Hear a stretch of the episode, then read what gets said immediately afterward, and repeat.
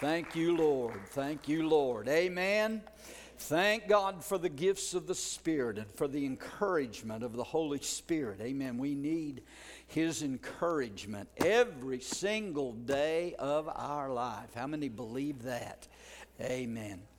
Well, open your Bible uh, tonight, your Bibles with me to the book of James, the book of James, chapter number five. We are we are in James chapter number five. We're beginning there tonight. Have a few more. Um, a few more lessons here in James over the next few weeks. We're going to be getting into some good, some good, good stuff here in James chapter five, and um, so you don't want to miss a Wednesday night service. Okay. All right, let's let's get there tonight. James chapter five and we're going to begin with verse number one, five and one. And I want, to, I want the subject tonight that, that James is dealing with, uh, that the scripture deals with here in these uh, opening verses, is, a, uh, I think, going to be a message that probably would be an interest to all of us in some degree, because what the subject matter is tonight affects us all. And uh, we are all, I think everyone here, to some degree or another is interested in money. Anybody that, you know, that's interested in money. Well, you know, the Bible has a lot to say about money and about finances and about how we are to, uh, to handle money and what we're to do with money. And it says a lot, it has a lot to say about money. And so James here in James chapter 5 deals with this subject matter. And uh, so that's what we want to look at tonight is what James has to say here, what the Spirit of the Lord has to say about money, because I think we're all interested. And I heard, it. I, I read a story about a, a, a family that uh, um, had a, a, their grandfather had uh, came into a large a very large inheritance of several hundreds of thousands of dollars. And the old the, the old gentleman was up in years and he had a bad heart. And so they, uh, they, they didn't know how to tell him that he had inherited this vast amount of money. He, uh, he, they, th- they was afraid maybe it would excite him so much that he would have a heart attack. So they, they decided that they would get the pastor to go over and to talk to him and to break this news to him and to tell him about this inheritance. They said the pastor has a good way with words and he probably will be able to, uh, to, uh, to, to, to, to, tell him in a, in a way that, that wouldn't excite him too much. And so the pastor agreed to go do that. And so when he went over to talk to the grandfather, he thought, well, I'll just, I won't be too abrupt. I'll just ease kindly into this. I won't tell him straight out. And so he was kindly working his way into this, and the pastor said to him, he said, Grandpa, what would you do? I just want to ask you a question. He said, What would you do if you inherited $300,000?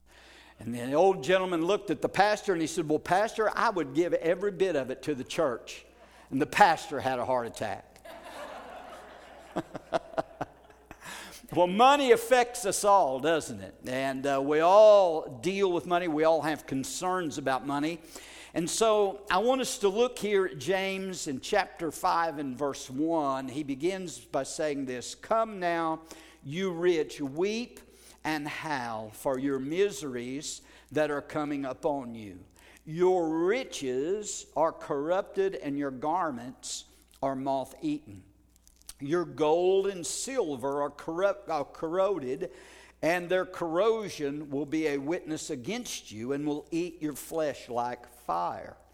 You have heaped up, you have heaped up treasure in the last days. Indeed, the wages of the laborers who mowed your fields, which you, uh, which you have kept back by fraud, cry out, and the cries of the reapers have reached the ears of the Lord of Sabaoth, or the Lord of hosts. You have lived on the earth in pleasure and luxury. You have, you have fattened your hearts as in the day of slaughter. And you have condemned and you've murdered the just, and he does not resist you.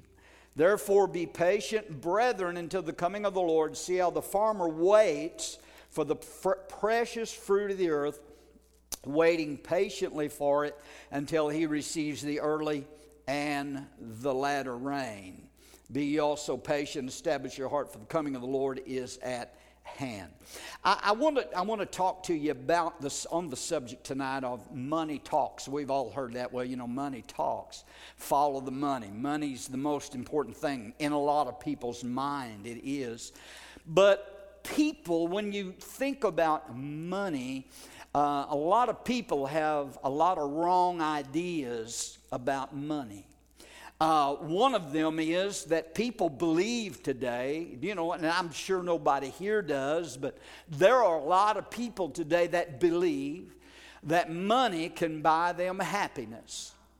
And you know what? It can't, and it will not. Money cannot buy anybody happiness. It doesn't matter how wealthy a person is, um, you know, happiness cannot be bought. Money can buy almost anything, but it can't buy happiness, and money can take you almost anywhere, but it can't take you to heaven. Amen? Some people think that money can bring security, but it can't. Money can't assure you of security in your life. You know, there's something about finances and about money. You can have it one day and it'd be gone the next. It's kind of like one fellow said one time, and I could, associate, I could kind of identify with this. He said, You know, they say money talks. He said, That's true. Mine's always telling me goodbye. and uh, anybody ever experienced that? I think we all have. But money can't bring, it do, does not bring security. Uh, only Jesus can bring security in life. Do you, do you agree with that? Only Jesus can bring security in life. But then there are those who think that money, and I'm talking here right now about some wrong ideas about money, and there are those that think that money is sinful. But that's not true either. Money's not sinful. Aren't you glad that it's not? Now, you can use it in the wrong way, because, you know, money, some people say, and I've heard it said, and you have too, well, you know, money is the root of all evil, but you know, the Bible doesn't say that. Money itself is not the root of all evil, but the Bible says that it's the love of money. The love of money, that coveting after money, that is the root of all evil. And there's a, there's a statistic that I read that was given by um, uh, a, a so called professional marriage counselor that said that money is the source of 89% of family discord and arguments. 89% of the trouble in homes and in marriages is revolves around finances and around money. And 80% of divorces I thought that was kind of astounding. I wouldn't have, I wouldn't have guessed that, but 80% of divorces uh, have to do with finances and money within that home.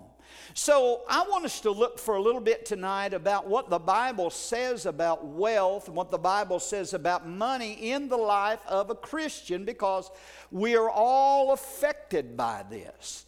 And our attitude toward money and toward finances is important, and our stewardship with what God gives us is also very important. How many of y'all know that every everything that you have, if you have any financial blessing at all tonight in your life, if you have a place to live, if you have uh, you know, food to eat and clothes to wear, and if you have money in your pocket. And I know, I know people say, "Well, I'm not wealthy, I'm not rich," but do you know we're we sitting right here in this room tonight, and, and by the by the by the by the standards of the United States, no, we're not, but by the standards of the world, we are all very wealthy people that are here tonight, and. Um, but, but God, everything that you have has been given to you by the Lord. I mean, you know, isn't that right? I've heard people say, well, no, I, you know, I, I'm my own person. I worked and I've done this and I've, I've labored and I have made my living. And and I've earned my money, but I'm going to tell you what, they need to understand that had it not been for God giving them life and giving them breath and giving them health and giving them strength and giving them ability, they wouldn't have anything that they have. Amen? So we need to, we need to understand in our attitude toward money that, that we must be, we must understand that what we have comes from the Lord and that God expects us to be good stewards with what He gives us. Amen? Money can be a tremendous blessing in a person's life, and it, uh, it can also be a terrible curse in an individual's life. So, how we handle finances and um, what we do and our, our stewardship is very important. Jesus said that if you're unt- untrustworthy, about worldly wealth, then who will trust you with the true riches of heaven?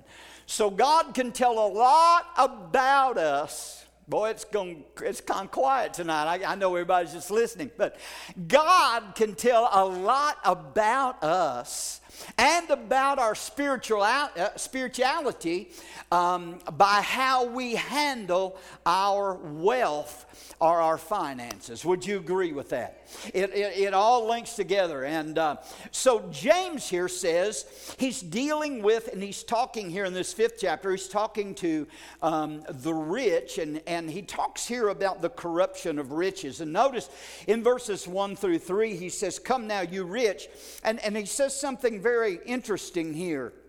And he's talking to, to those who are rich, and, he, and he, here's what he tells them to do. He said, Weep and howl for your miseries that are come upon you. Your riches are corrupted, and your garments are moth eaten.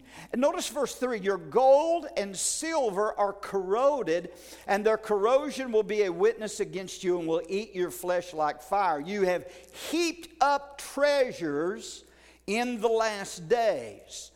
Now, James here is speaking to these individuals, these rich individuals here in this, this fifth chapter, and he's, he's, he wants them to know that the future, is, their future is not going to be bright. Can you see that there? He says, There's miseries coming upon you. Your riches are corrupted. Your gold and silver's corroded. And so he's telling them that there's some misery, some hardship, some suffering, some distress that's going to come upon their life. And the reason why, not, not necessarily because they had wealth, but these people had made money their God.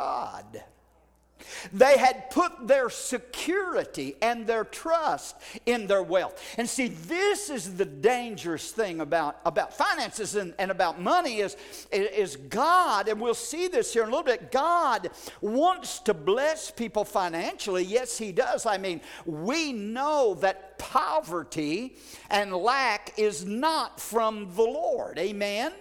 And, and, and God wants to bless us, but, but, but the thing is, we, we've got to always be on guard that we never get to the place where that, with those finances, that money becomes an idol in our lives, or that we make that our security. Amen. We've always, doesn't matter how much money you do have or do not have, Jesus has got to be the number one in your life, whether you abound or are abased. That's what Paul said when he said in Philippians 4, I can do all things through Christ which strengthens me. He was saying to that church at Philippi, he said, I've been in the place where I've had a lot, and I've been in the place where I've had nothing. I've ab- I know how to abound, I know how to be abased. And he said, in every one of those situations, I have come through it all. Jesus has been the same in my life, whether I've got a lot or whether I've got a little. Come on, amen?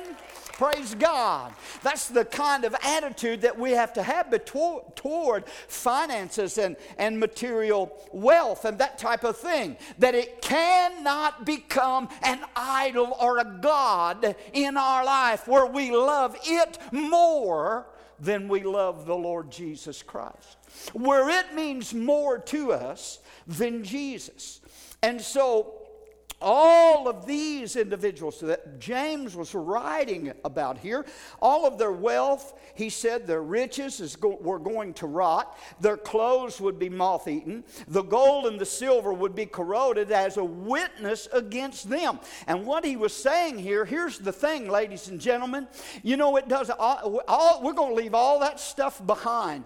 And however much or little a person had in this life is not going to amount to anything when we stand before the Lord Jesus Christ at the judgment seat of Christ. Amen? We're going to give an account of our life before the Lord, and all of the gold and all the silver and all the fancy stuff is going to be absolutely worthless. It will just be, and, and for those who have put their trust in, in, in finances, trust in, in and, material wealth and gain, it will be when we stand before the Lord and see Him in all His glory, all the wealth of this world is going to be as old rusted metal with no value whatsoever. It will mean absolutely nothing.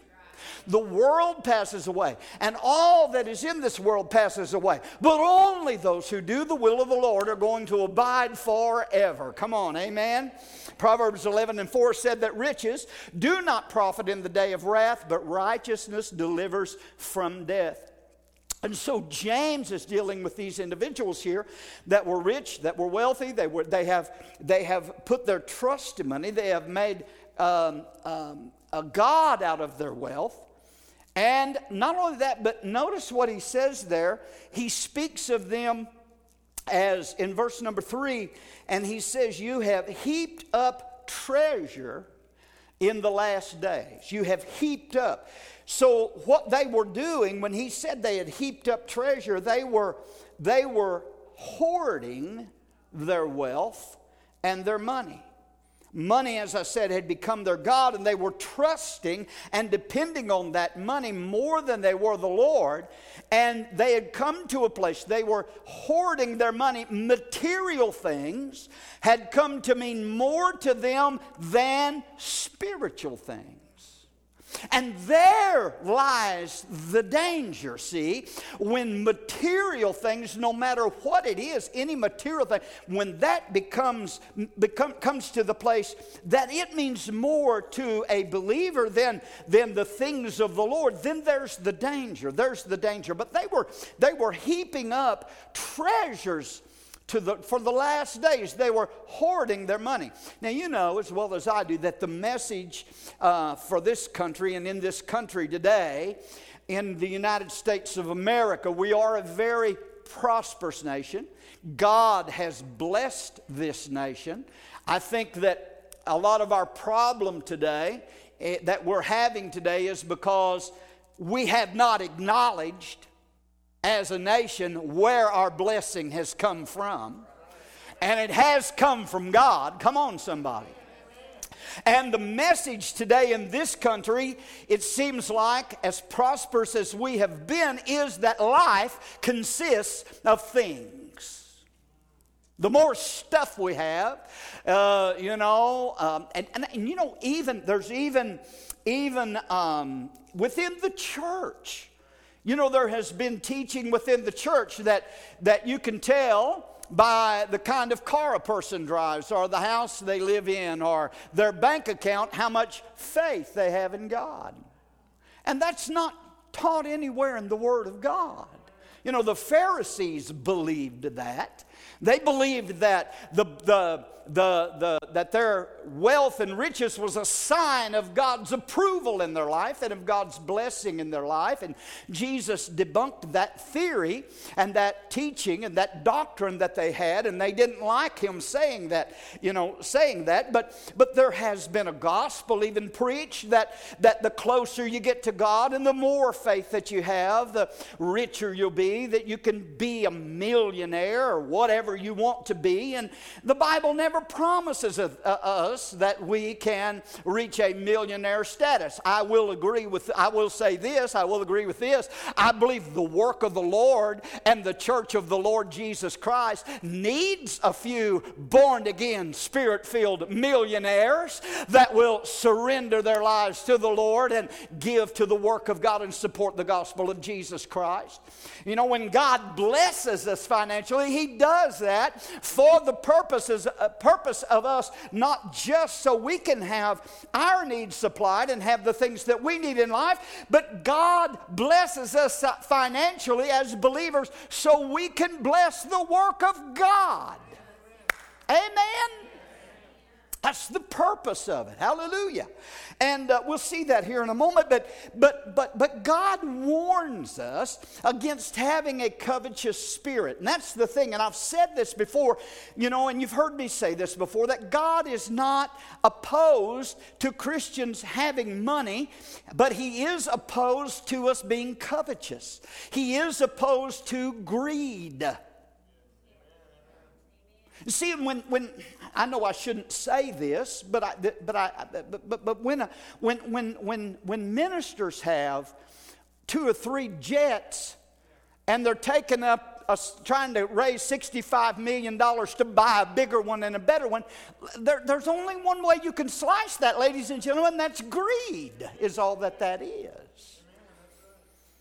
And so the Bible warns us about that, and it teaches us to be not to be covetous. In Colossians 3 and 5, he said for us to put to death the members which are our members which are on the earth.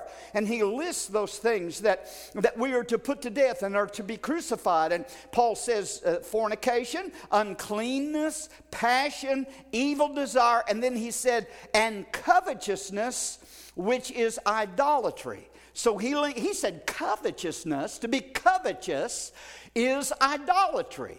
And so, you know, that's what, that's what the, the Bible teaches us and, and warns us against that covetous spirit. And we have to guard ourselves against that covetous spirit, especially when God begins to bless our life. Are you with me? Hallelujah. And so, uh, you know, Jesus said this in Luke 12 15. He said, and he, he, he, said to them, Take heed and beware of covetousness, for one's life does not consist in the abundance of things he possesses. And then in verse 21 of Luke 12, he says, So is he who lays up treasure for himself and is not rich toward God. Well, that's what these guys were doing here in James chapter 5. They were hoarding up wealth, they were just gathering up money, hoarding up money because of the love of money. The, the, the Bible is not teaching against saving money or having a savings account. God, you know, there's nothing wrong with that. As a matter of fact, I believe the Bible encourages that but because it talks about leaving an inheritance to our children's children. Amen. That a good man will leave an inheritance to his children's children. So there's nothing wrong with saving. But what he is talking about, the Bible does say that and warns against just hoarding money because that is the love of money, and that's what they were doing. Jesus said in Matthew chapter 6, is, am, I, am I going too quick, or are you getting bored, or are you okay? Everybody okay? Jesus said in Matthew 6, he said this, verse 19, do not lay up for yourself treasures on earth. So he's talking about hoarding, not talking about saving. Where moth and rust destroy and where thieves break in and steal. But lay up for yourselves treasures in heaven where neither moth nor rust destroys, and where thieves do not break through, uh, break in and steal. For where your treasure is, there your heart will be also. So where's your heart at? See, that's that's where your treasure is going to be. It's where your heart is. What we keep, and here's a Bible principle that you need to get a hold of. What we keep we ultimately lose, and what we give to the Lord, we will keep, and He will add more to it. Amen? What we keep, what we keep, we lose, and what we give to the Lord, we keep, and He adds more to it. And uh, God, see, God wants money to be in circulation. Now, now let me get let me give you a little example here. And I've, I've, it's been a long time since I mentioned this individual, but it was a lady by the name of Hetty Green that lived many many years ago. As a matter of fact, she died in 1916. Now I don't know if any of y'all have heard the name Hetty Green or not, but when she died in 1916, Hetty Green left an estate that was valued at $100 million. Now, $100 million in 1916 was a lot, that's a lot of money today. Amen? Amen?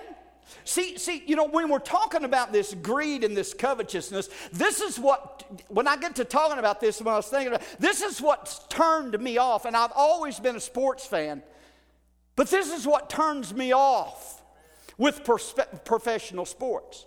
They made the big deal on TV, on the news.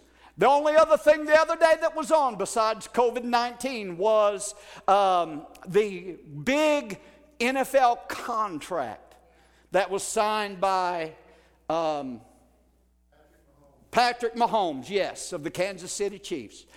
And uh, a half a billion dollars for 10 years.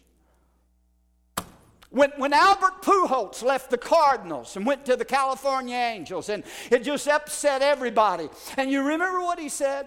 I'm not doing it for the money. Well, no, no, you know, don't lie about it too. Of course it was for the money. It's absolutely for the money. It's all about the money. Come on, somebody. Amen.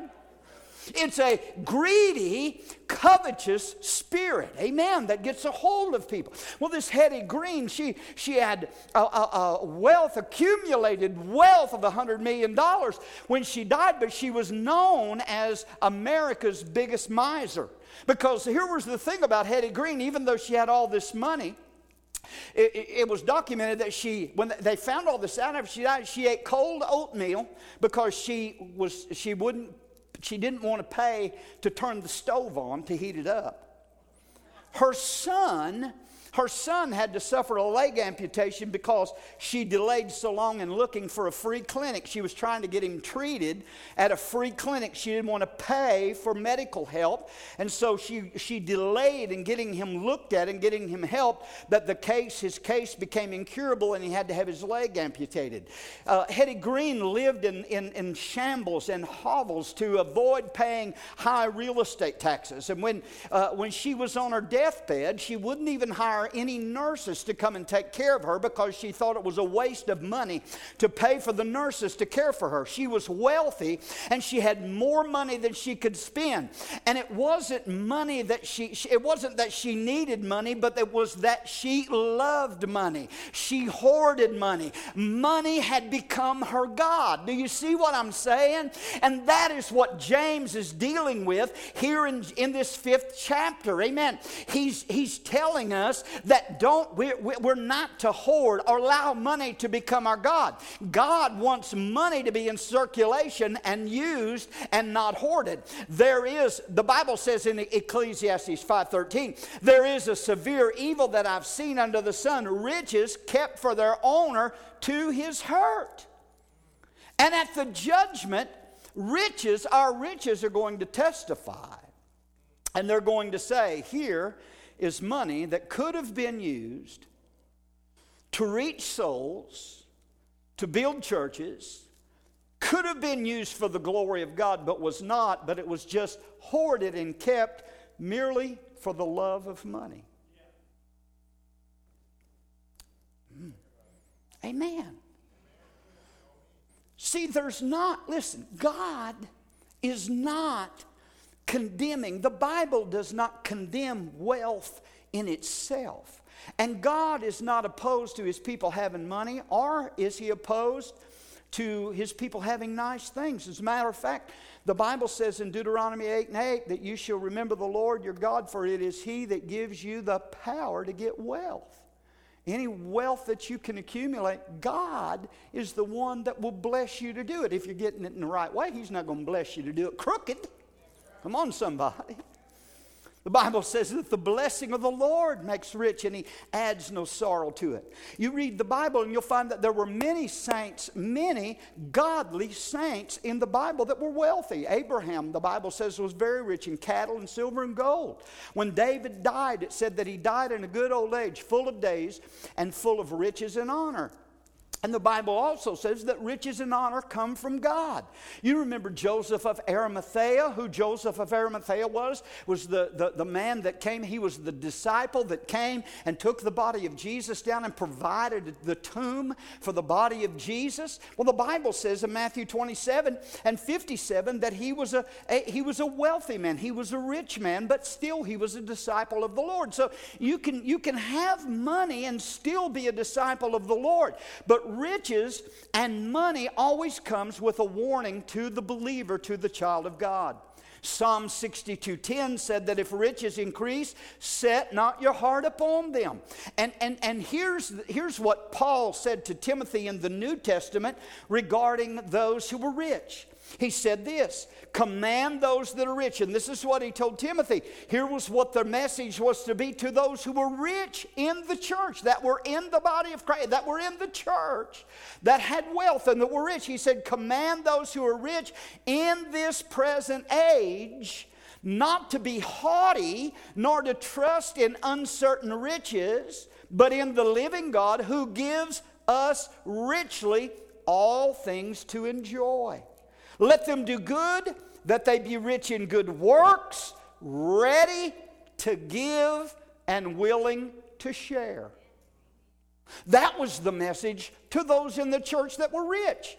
What was it? Don't be lifted up. Don't think you're better than anybody else. Don't have a haughty, proud spirit and look down and be condescending to those who are of lower degree and who don't. You know, the church, the body of Christ, is made up of, of rich people, poor people, middle class. But let me tell you something. It ain't like it is in the world. In the church, it doesn't matter an individual's social standing or financial status or anything like that or the color of his skin or anything else. We are all, or whether male or female, young or old, we are all one in Jesus Christ. And God looks at us all the same.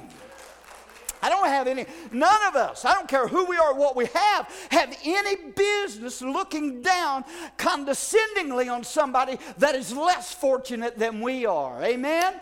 We dealt with that back in James, what was it, James chapter 2, I believe it was, you know, where the rich man comes in with the gold rings on his finger. And, and James said, But you run to him and you give him the best seat in the house, but the poor guy comes in, you put him in the closet.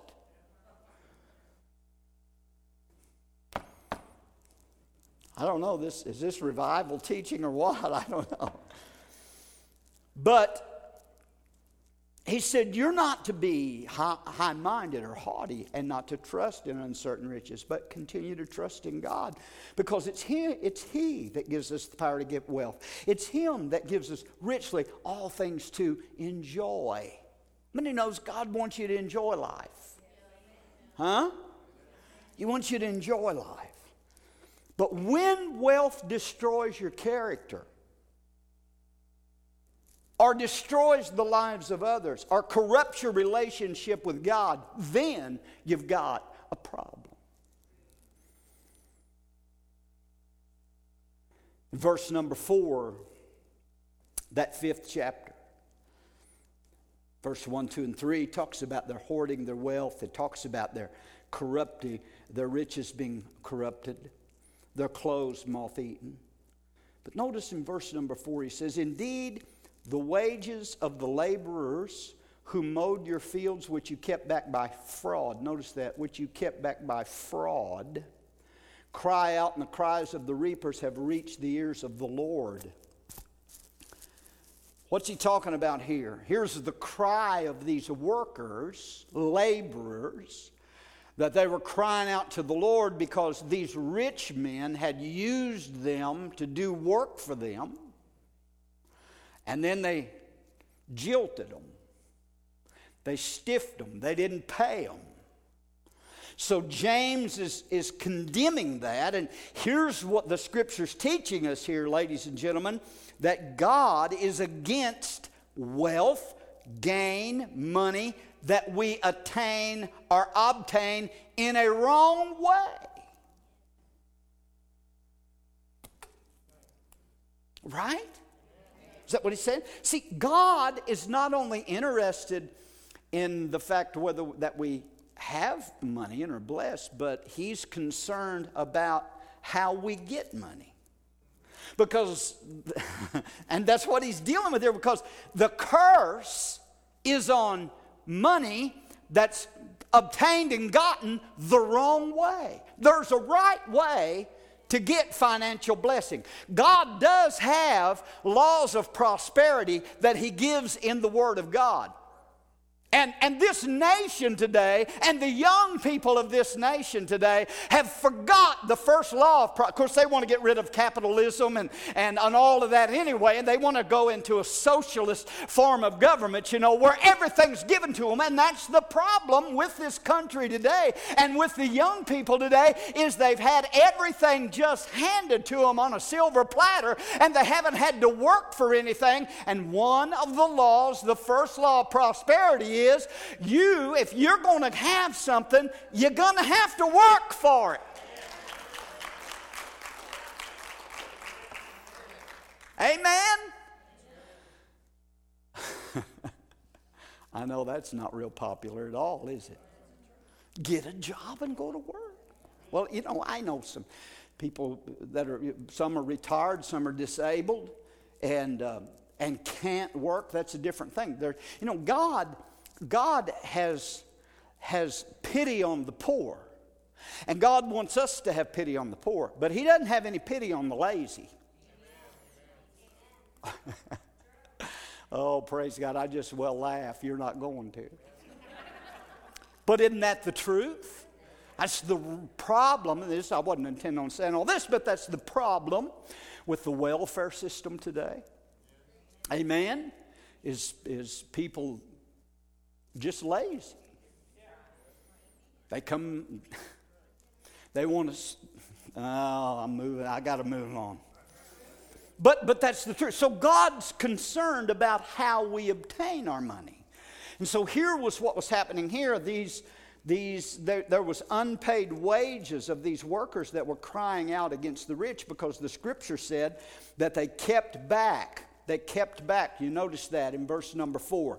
He said, You've kept back by fraud the wages of those who have mown your fields, those who have worked your fields, and you have not paid them their wages. So they were being dishonest and they were cheating people, and the word of God was against that. In, in Leviticus and in Deuteronomy, I won't take the time to go to those scriptures, but in those scriptures, in the law, uh, God told them, Don't let the sun go down on somebody you owe money to that's worked for you. You pay them you pay them. You know, if they do a job, uh, you know, an honest day's pay for an honest day's work. Amen?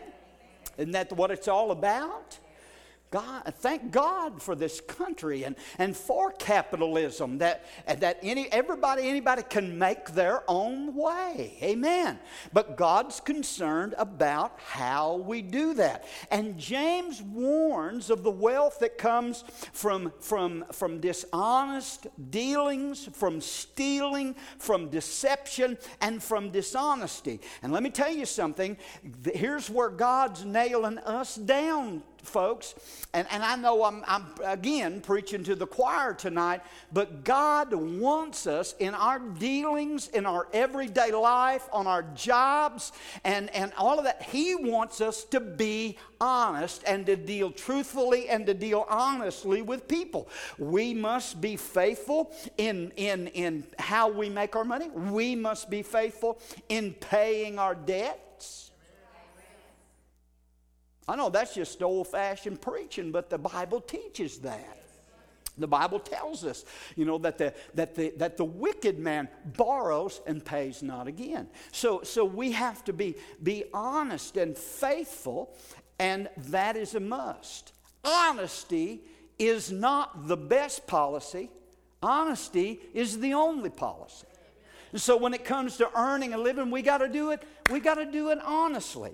Everything in our life has to be done honestly. And that's what was happening here. These, these guys were being dishonest and they were, they, were, they were cheating those who had worked for them. And so the Word of God was rebuking them for their dishonesty. Their, their gold was cankered. It would be cankered. God would hold them accountable and responsible.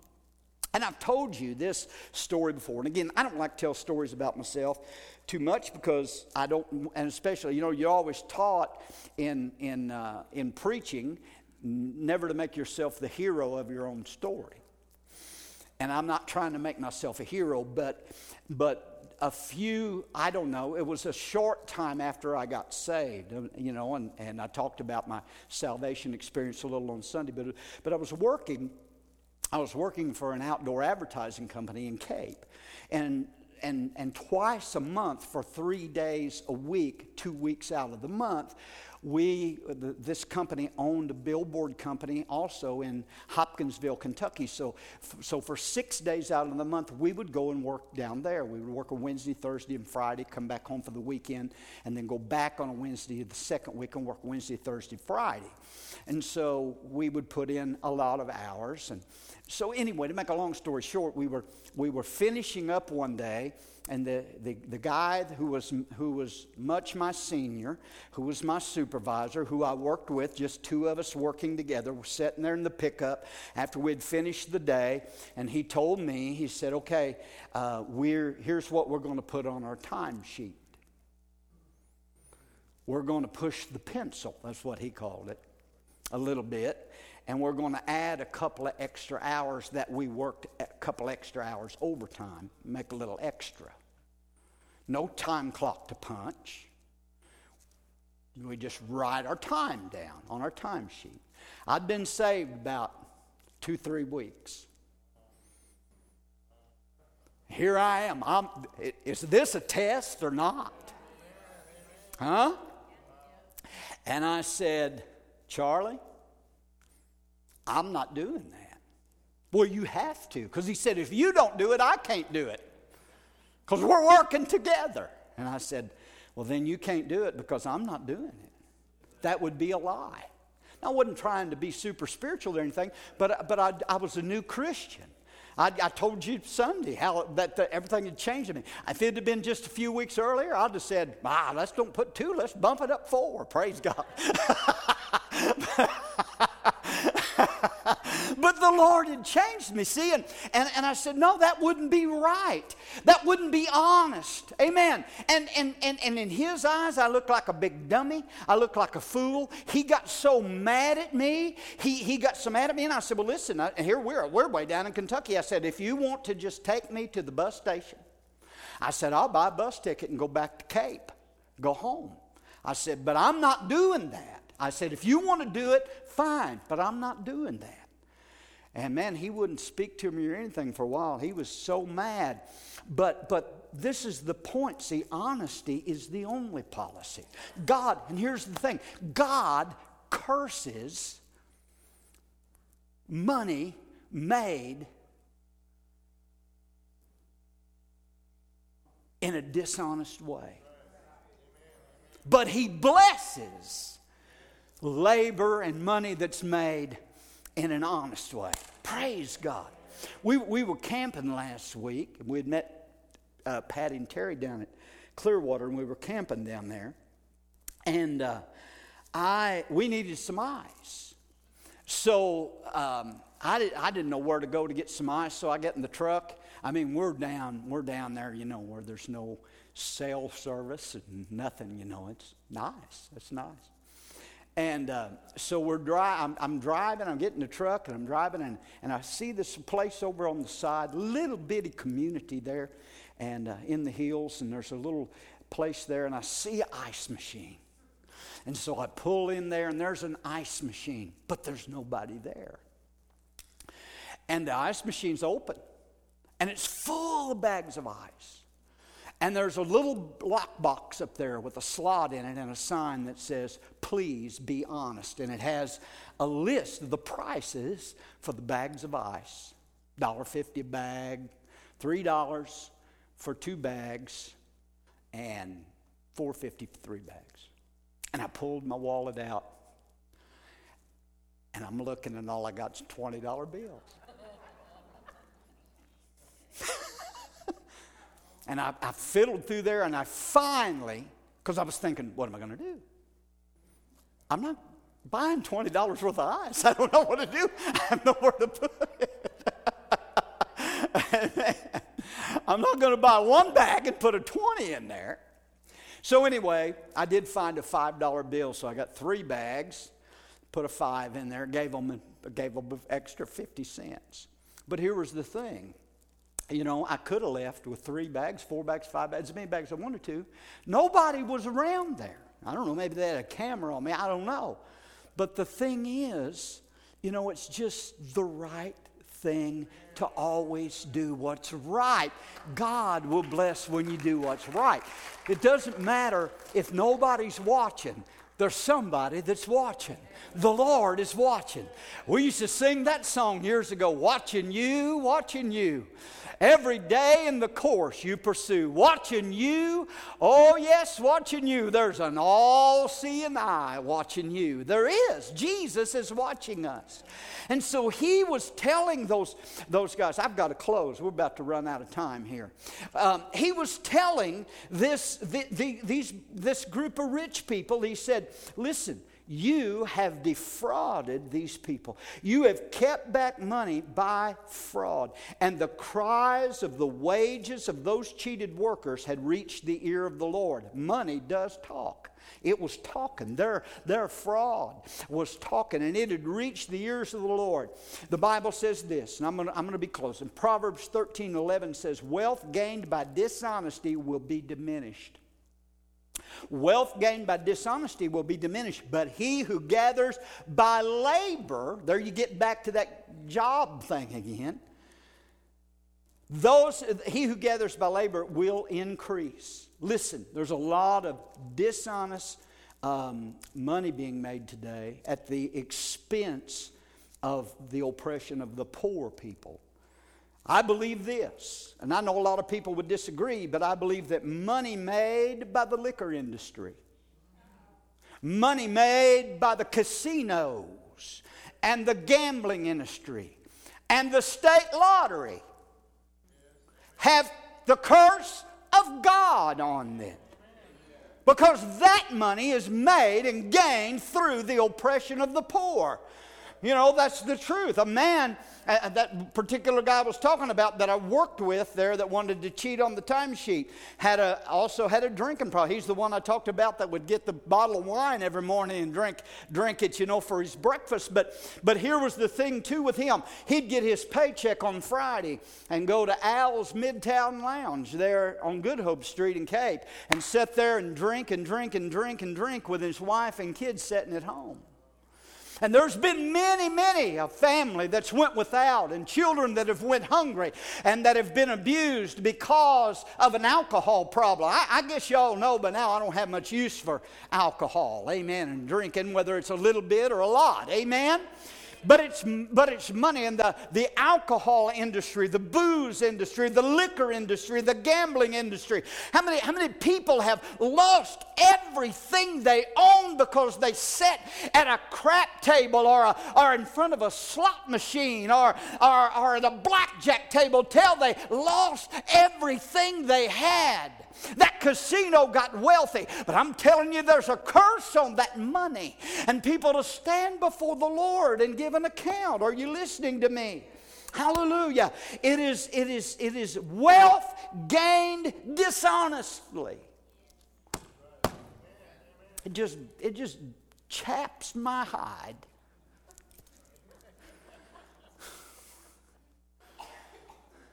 to, to fill my truck up and to go in there and have to stand in line for 20 minutes while everybody's picking out what lottery tickets they're going to get.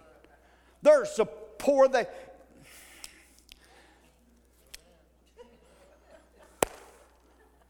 Trying to strike it rich.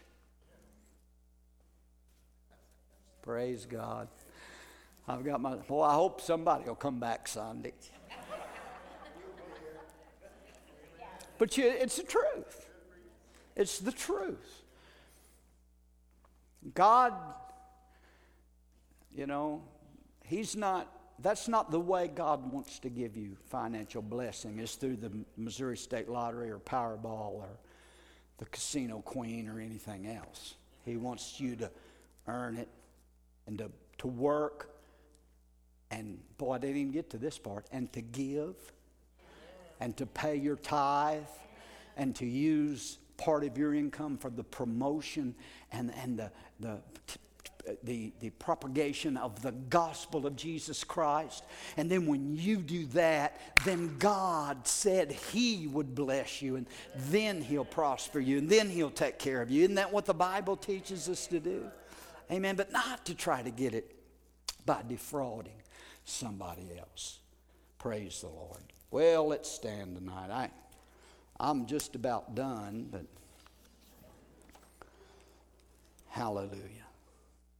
God's not against you having legitimate pleasures. He's not against you and I enjoying life. Not at all.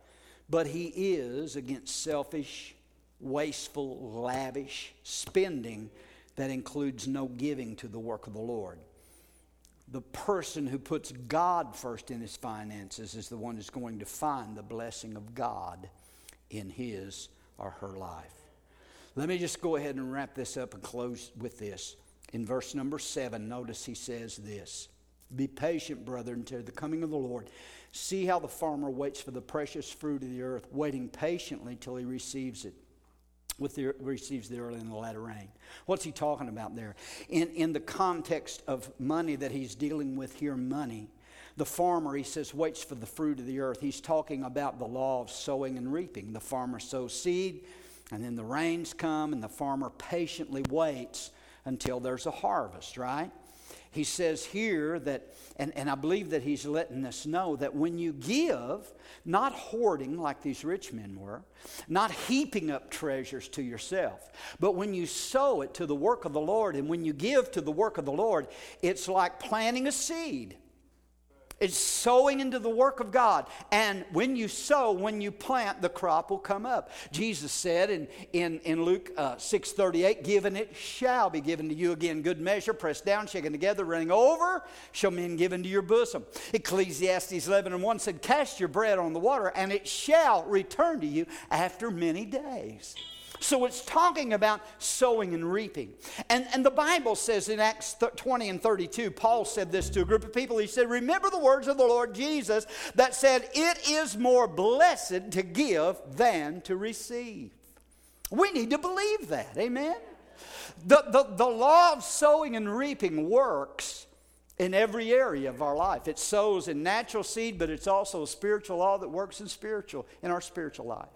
And the Bible likens sowing finances into good ground as giving and sowing that will receive a harvest. And let me close with this scripture in 2 Corinthians 9 chapter 9, verse 6 through 8. And I'm reading this from the Amplified. Let me read it from the Amplified. And he says this Paul says, Remember.